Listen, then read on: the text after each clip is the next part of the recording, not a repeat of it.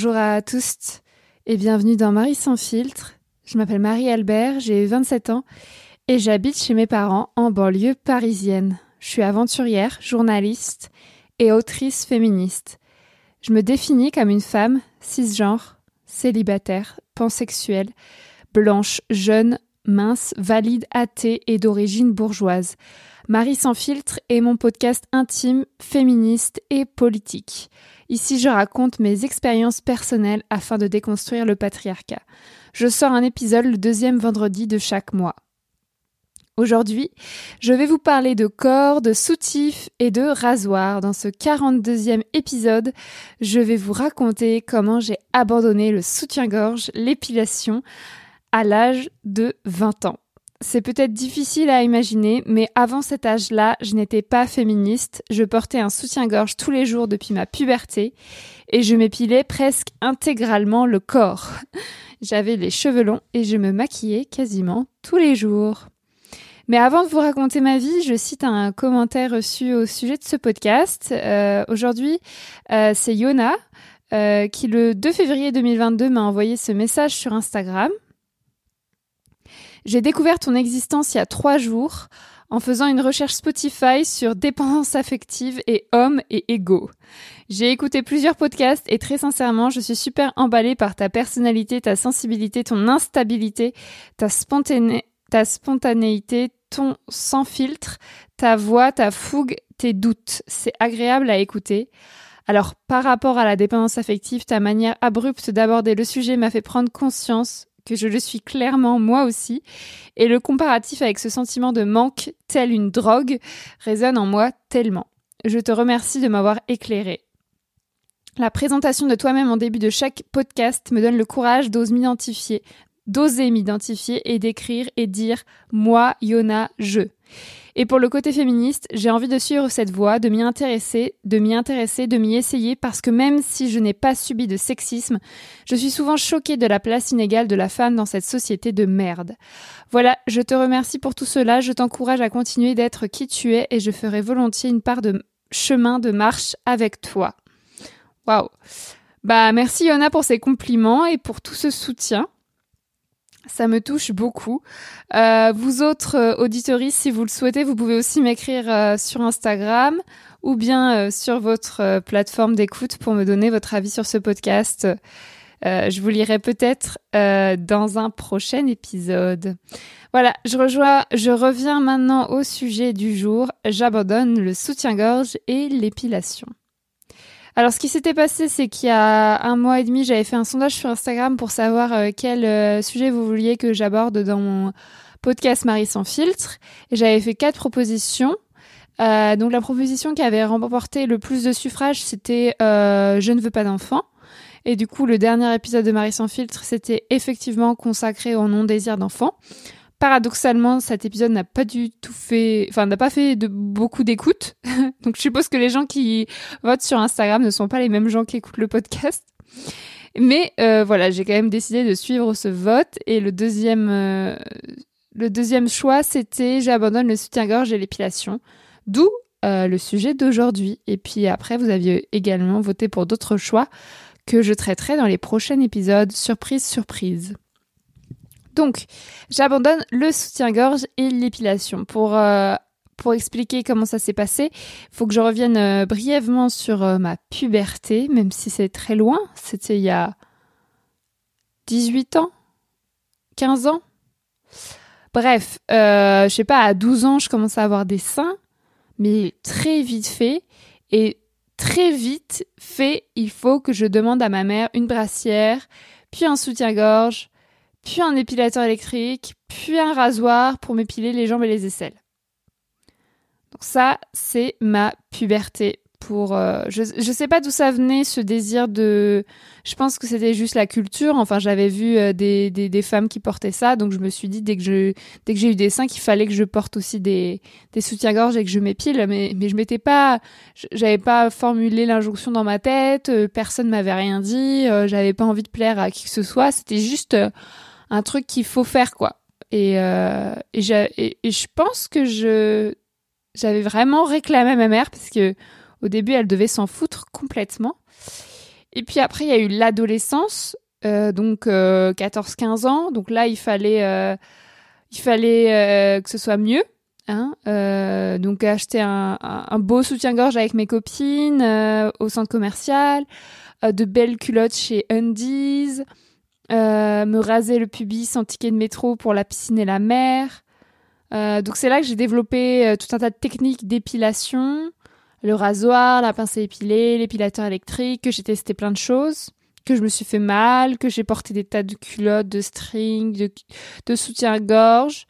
Et puis après, sont arrivés très vite les hommes cis hétéros, donc mes relations hétérosexuelles. Donc cette fois, pour un homme, il fallait que je porte euh, le plus beau des soutiens-gorge, ever. Euh, il fallait que je porte un joli string inconfortable, mais je me sentais tellement euh, belle. Même si les mecs, euh, mon, ex, il détestait les strings, par exemple. Mais moi, j'étais convaincue que pour un homme, il faut porter un string. Et puis, je me sentais trop belle, quoi. Et puis après, je me suis convaincue qu'il fallait que je m'épile intégralement le pubis, euh, les poils pubiens, la vulve, parce que mon mec euh, serait susceptible de voir cette zone de mon corps au bout d'un moment, au bout d'un moment, et qu'il était hors de question qu'il voit des poils. Donc je me rappelle les premières fois où j'étais dans ma douche et je me rasais intégralement, ça prenait des heures, c'était trop chiant. Sans parler de la repousse après, quand on se rase le pubis, la repousse après avec les poils, c'est immonde, ça fait mal, ça gratte. Donc ça, c'était mes relations hétéro quand j'étais ado. Et puis après, à 18 ans, à 18 ans, je suis arrivée à Lille pour mes études. Et je me suis fait une amie qui s'appelle Maude. Et je crois qu'en deuxième année à Sciences Po, on était à Sciences Po Lille, on a décidé sur un coup de tête d'arrêter de porter des soutiens-gorge. Je sais pas d'où ça venait, je me rappelle plus, mais je me rappelle qu'on était en cours, tu sais, en, amphithéâtre à Sciences Po Lille, qu'on se faisait grave chier et qu'on s'était dit, vas-y, pendant une semaine, on porte pas de soutien-gorge pour, pour rigoler, quoi. Et euh, au début, on avait trop du mal à supporter euh, la sensation des t-shirts et des pulls sur nos seins nus ainsi que le regard des autres. Mais en fait, c'était l'hiver, donc personne n'en avait rien à faire, personne ne remarquait rien. Et très vite, on s'est habitué et on a apprécié cette euh, nouvelle liberté de mouvement. Et on a, en fait, à l'issue de cette semaine, ou je sais pas si on avait décidé d'un mois ou d'une semaine de défi, mais à l'issue de ce défi, on n'a plus jamais, ni l'une ni l'autre, porté de soutien-gorge de notre vie. Donc je pense que c'était en 2013 ou 2014, à l'hiver, quoi, 2013-2014. Et, euh, et aujourd'hui, euh, neuf ans après, je suis toujours incapable de supporter euh, le moindre soutien-gorge. Donc je, consens à porter une brassière euh, lorsque je fais du sport euh, violent comme de la course à pied. Mais c'est complètement inutile quand je fais de la randonnée par exemple, quand je fais mon tour de France à pied, quand je fais du vélo, quand je fais du yoga, enfin ça sert à rien. Et puis du côté des maillots de bain, euh, je pratique le topless, comme on dit. Donc je porte un bas de maillot de bain, mais pas de haut. Ça c'est plus récent. Et ça me vaut euh, quelques déconvenus en public. Euh, par exemple, à la piscine municipale, c'est interdit, donc j'essaye même pas. Mais l'été dernier, j'étais au Festival international de journalisme de Couture-sur-Garonne dans le Lot-et-Garonne.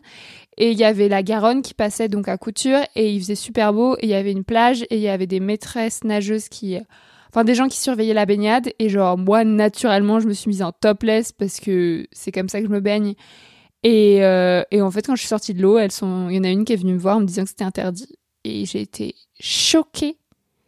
Et du coup, j'ai voulu monter une opération téton libre avec les autres personnes de mon groupe de d'amis. On voulait, je voulais qu'on se mette euh, tous euh, torse nu et qu'on se baigne tous torse nu un jour pour euh, par vengeance, mais en fait ça ne s'est jamais fait bien sûr puisque mes amis sont des lâches et que les gens font ce qu'ils veulent bien sûr.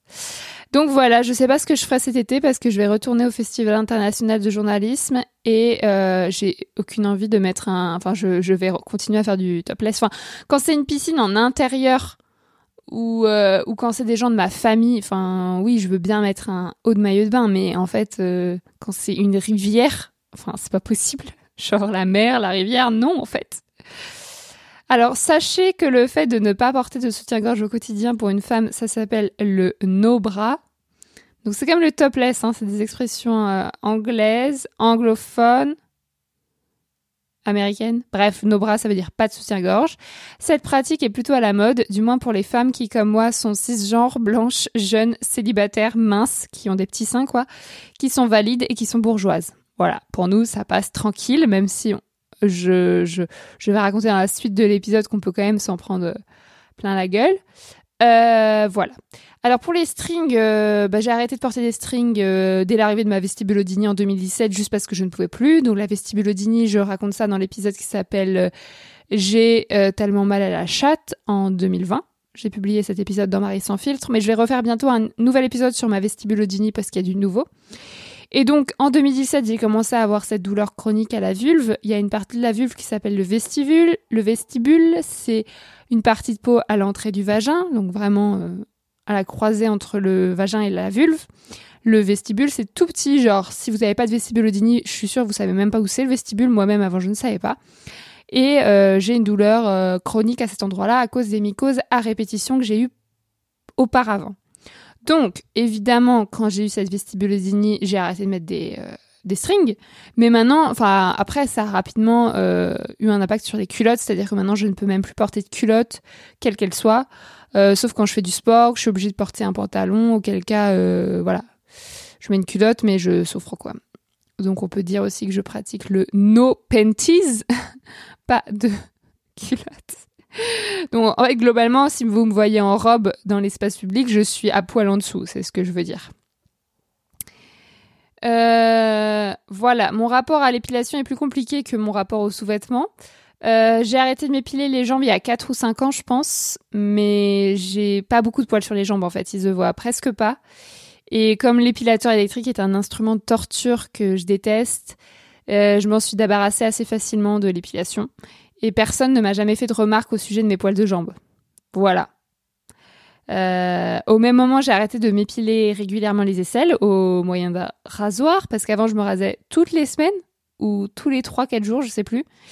Et, j'ai progressivement allongé les périodes sans rasage. Euh, donc mes poils noirs, drus et fournis des aisselles sont apparus au grand jour, euh, même en été. voilà, je suis brune et j'ai pas de beaucoup de poils sur les jambes, mais les aisselles et le pubis, c'est un délire. Donc j'ai continué à me raser euh, les aisselles lorsque, lorsque j'estimais que mes poils étaient trop longs, ou que je voulais plaire à quelqu'un, ou que je voulais mettre une robe et ça me saoulait d'avoir des poils sous les bras, ce genre de choses.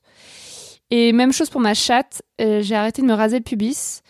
Euh, maintenant que j'y pense, à une époque, je passais même des heures à enlever mes poils de pubis, mes poils pubiens, avec une pince à épiler, je me souviens. Et je me mettais devant une série et je m'arrachais les poils un à un du pubis et j'étais trop satisfaite, tu sais, de d'enlever les poils. Mais en fait, ça, ça me faisait super mal, ça saignait et ça mettait des heures, voire des jours entiers à faire ça. Enfin, n'importe quoi. Mais je trouvais ça, euh, je trouvais que le résultat était mieux que, au niveau de la repousse, c'était mieux que le rasoir. Et je n'ai jamais supporté l'épilateur électrique sur mes aisselles ou sur mon pubis. Enfin, ça m'a toujours paru impossible. Euh, le comment dire la cire, j'ai jamais non plus apprécié. Et je suis jamais allée chez l'esthéticienne pour faire ça. Donc j'ai toujours fait ça toute seule. Donc euh, moi, comme on m'a pas appris, en fait, j'ai fait l'épilateur électrique pour les jambes et le reste c'était le rasoir, quoi. Mais en tout cas, j'ai arrêté tout ça et euh, pour le pubis, j'ai continué à couper avec un ciseau, en fait, au-dessus des chiottes, les poils trop longs. Euh, voilà, parce qu'en fait, euh, sinon, en maillot de bain, ça déborde vraiment de partout, quoi. Bon, maintenant, ça a encore changé. J'essaie de m'en foutre de ces poils trop longs et je les coupe plus. parce qu'il y a eu deux événements traumatisants qui m'ont amené à abandonner toute épilation récemment. Numéro 1 à l'été 2019, ce que j'ai fait, c'est que j'ai un jour j'ai rasé l'intégralité de mes poils de pubis et d'aisselle pour plaire à un mec. Euh, ce mec n'en avait rien à foutre que je sois épilée ou non et il ne m'avait rien demandé, mais bon. Donc j'étais en vacances avec lui au soleil et d'autres gens. J'étais en vacances avec lui et d'autres gens au soleil et euh, je me suis rasée comme ça un après-midi et, euh, et j'étais trop fière et en fait direct dès que je suis sortie de la douche, je me suis sentie hyper nue, tu vois, comme un bébé sans poils et super fragile. après, j'ai souffert bien sûr de la repousse des poils. C'est tellement désagréable, ça grattait de ouf. Et le mec en question m'a fait un cunilingus super nul. Bon, ça a aucun rapport, mais enfin, ça me gênait de pas avoir de poils, tu vois. Parce qu'en fait, il s'était en train de repousser, il me faisait un cunilingus, enfin, c'était atroce. Et puis, deuxième événement, bah, la vestibulodynie. Parce que depuis que je souffre de vestibulodynie, j'ai l'impression que mes poils de vulve euh, bah, me protègent. Euh, dès que je les coupe ou je les rase un peu, mon vestibule, donc la partie de peau à l'entrée du vagin, euh, ça me fait souffrir le martyr. Je me dis que j'aurais dû garder mes poils, comme quand j'étais avec ce mec. Et donc l'autre jour, euh, après un énième, euh, une énième session à couper mes poils trop longs du pubis, je me suis promis de ne plus jamais m'épiler, raser ou couper les poils parce que ça m'a encore... Euh, j'ai toujours l'impression que ça inflamme encore plus mon, vestibule alors que je sais pas vraiment si c'est un lien, mais j'ai l'impression que tu sais que les poils, ça me fait un petit coussin confortable. Voilà, on verra si je tiens avec mes tignasses sous les aisselles et sur mon pubis à l'avenir et cet été. Maintenant, je voudrais juste rappeler que les poils pubiens, ça a un rôle hyper important dans, notre protection contre les maladies, les infections et toutes les irritations sexuelles. Les poils, ils font rempart, euh, ils font office de rempart. Et, euh, et quand on s'en débarrasse, ça peut encourager tout ce que je viens de citer, les irritations, les infections. Euh, bien sûr, vous faites ce que vous voulez de votre corps, mais je vous invite à lire les livres Au bonheur des vulves, écrits par Camille Tallet et Élise Thiebaud, et euh, Microbiote vaginal, la révolution rose, écrit par euh, Étienne Rica et Jean-Marc Bobo. Euh, ces deux livres, ça peut permettre de parfaire votre connaissance sur le sujet et ainsi éviter au maximum les infections urinaires, les mycoses et les vestibulodinies. néanmoins, si vous attrapez un de ces mots, vous n'êtes pas responsable, hein, le, seul le patriarcat l'est. À ce sujet, vous pouvez écouter un autre épisode de Marie sans filtre qui s'appelle je survis au mauvais sexe. Voilà. Donc après avoir abandonné le soutien-gorge et l'épilation, j'ai subi quelques attaques sexistes, bien sûr. En premier lieu desquelles, euh, ma mère, qui sera prochainement le sujet d'un épisode de podcast à elle seule, euh, ma mère a tout essayé pour me convaincre que c'est mal, que c'est moche et que mes seins vont tomber, etc., etc.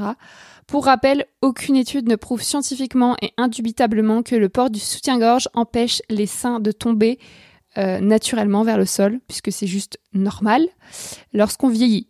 Au contraire, il y a des études qui prouvent l'inverse. Euh, et puis dans la rue, je me rappelle euh, quand j'étais à Paris il y a quelques années qu'un groupe de jeunes hommes m'a lancé une insulte, mais je ne sais plus laquelle, quand ils ont vu que j'avais des poils sous les bras. Ouh, ça fait peur. Euh, je crois que j'ai pas répondu. Mais depuis, je me suis fait tatouer un, doigt d'honneur sous mon aisselle gauche. Voilà, ce n'est pas une blague. Et je peux brandir ce doigt d'honneur à la prochaine personne qui m'insulte. Euh, et puis, je vous parlais de maquillage au début, en tout début d'épisode. Euh, quand j'étais ado, je me maquillais énormément avec notamment de l'eyeliner. Et avec le Covid, j'ai complètement abandonné le maquillage. Mais même avant ça, ça voilà, étant donné que je travaille de chez moi et que j'ai pas de mec et euh, que je reste belle aux yeux du patriarcat, aux yeux du patriarcat, euh, j'ai, le maquillage c'est pas un truc que j'utilise euh, quotidiennement maintenant, voire jamais en fait. Voilà, donc en conclusion de cet épisode, nous recevons certainement des insultes, des critiques et des injonctions lorsque nous abandonnons lorsque nous abandonnons le soutien-gorge. Euh, dans mon cas, vous l'avez compris, j'ai abandonné le soutien-gorge par confort. Ou lorsque nous abandonnons l'épilation. Dans mon cas, j'ai abandonné l'épilation par confort et par hygiène. Euh, car la société ne supporte pas les déviants déviantes. Euh, la société empêche nos corps d'exister, tout simplement. Voilà, je ne vous apprends rien. Mais tous les privilèges dont je bénéficie et que j'ai cités plus haut me permettent de m'en sortir relativement bien et de poursuivre dans cette voie sans soutif ni rasoir. Donc je rappelle, je travaille de chez moi, je n'ai pas de mec et je reste, gros guillemets, belle aux yeux du patriarche caca. Voilà, je close cet épisode avec ces belles conclusions. Voilà, voilà, voilà, voilà. Comme d'habitude, comme d'habitude, je vous invite à écouter mon second podcast Sologamy, qui décortique les enjeux autour du célibat, de la vie solo, de l'injonction au couple et à l'hétérosexualité avec des personnes expertes chaque premier mardi du mois. Pour ce qui est de Marie sans filtre, je reviens le deuxième vendredi du mois prochain avec un nouvel épisode personnel. En attendant, vous pouvez m'écrire pour me faire un retour sur cet épisode. Mon pseudo, c'est Marie-Albert FR sur les réseaux sociaux. Si vous avez aimé ce 43e épisode, 43e, vous vous rendez compte, je vous invite aussi à lui mettre 5 étoiles et à le commenter sur votre plateforme d'écoute. Ce mois-ci, je tiens à remercier les personnes qui soutiennent financièrement mon travail. Merci donc à Elsa, Manon, Lauriane, Aristide, Kevin, Fania, Lou, Héloïse, Thomas, Mathieu, Blandine, Tara, Florian, Elsa, Emery et Elsa. Attends, non, et Roxane. Elsa, Emery et Roxane, je me suis trompée. Pour leurs dons réguliers à ma cagnotte Tipeee. Euh, chers auditeurs, si vous aussi vous souhaitez soutenir et rémunérer une partie de mon travail, vous pouvez vous rendre sur la page de cette cagnotte dont j'ai mis le lien dans la description de cet épisode pour me faire un don ponctuel ou récurrent. Cela m'aidera beaucoup. Merci. Vous pouvez aussi vous abonner à ma newsletter pour recevoir de mes nouvelles une fois par mois. Euh, je l'envoie dans quelques jours, donc c'est le moment de vous inscrire. Euh, je mets son lien dans la description de cet épisode. Cette newsletter est totalement gratuite. Merci et au mois prochain pour un nouvel épisode de Marie sans filtre.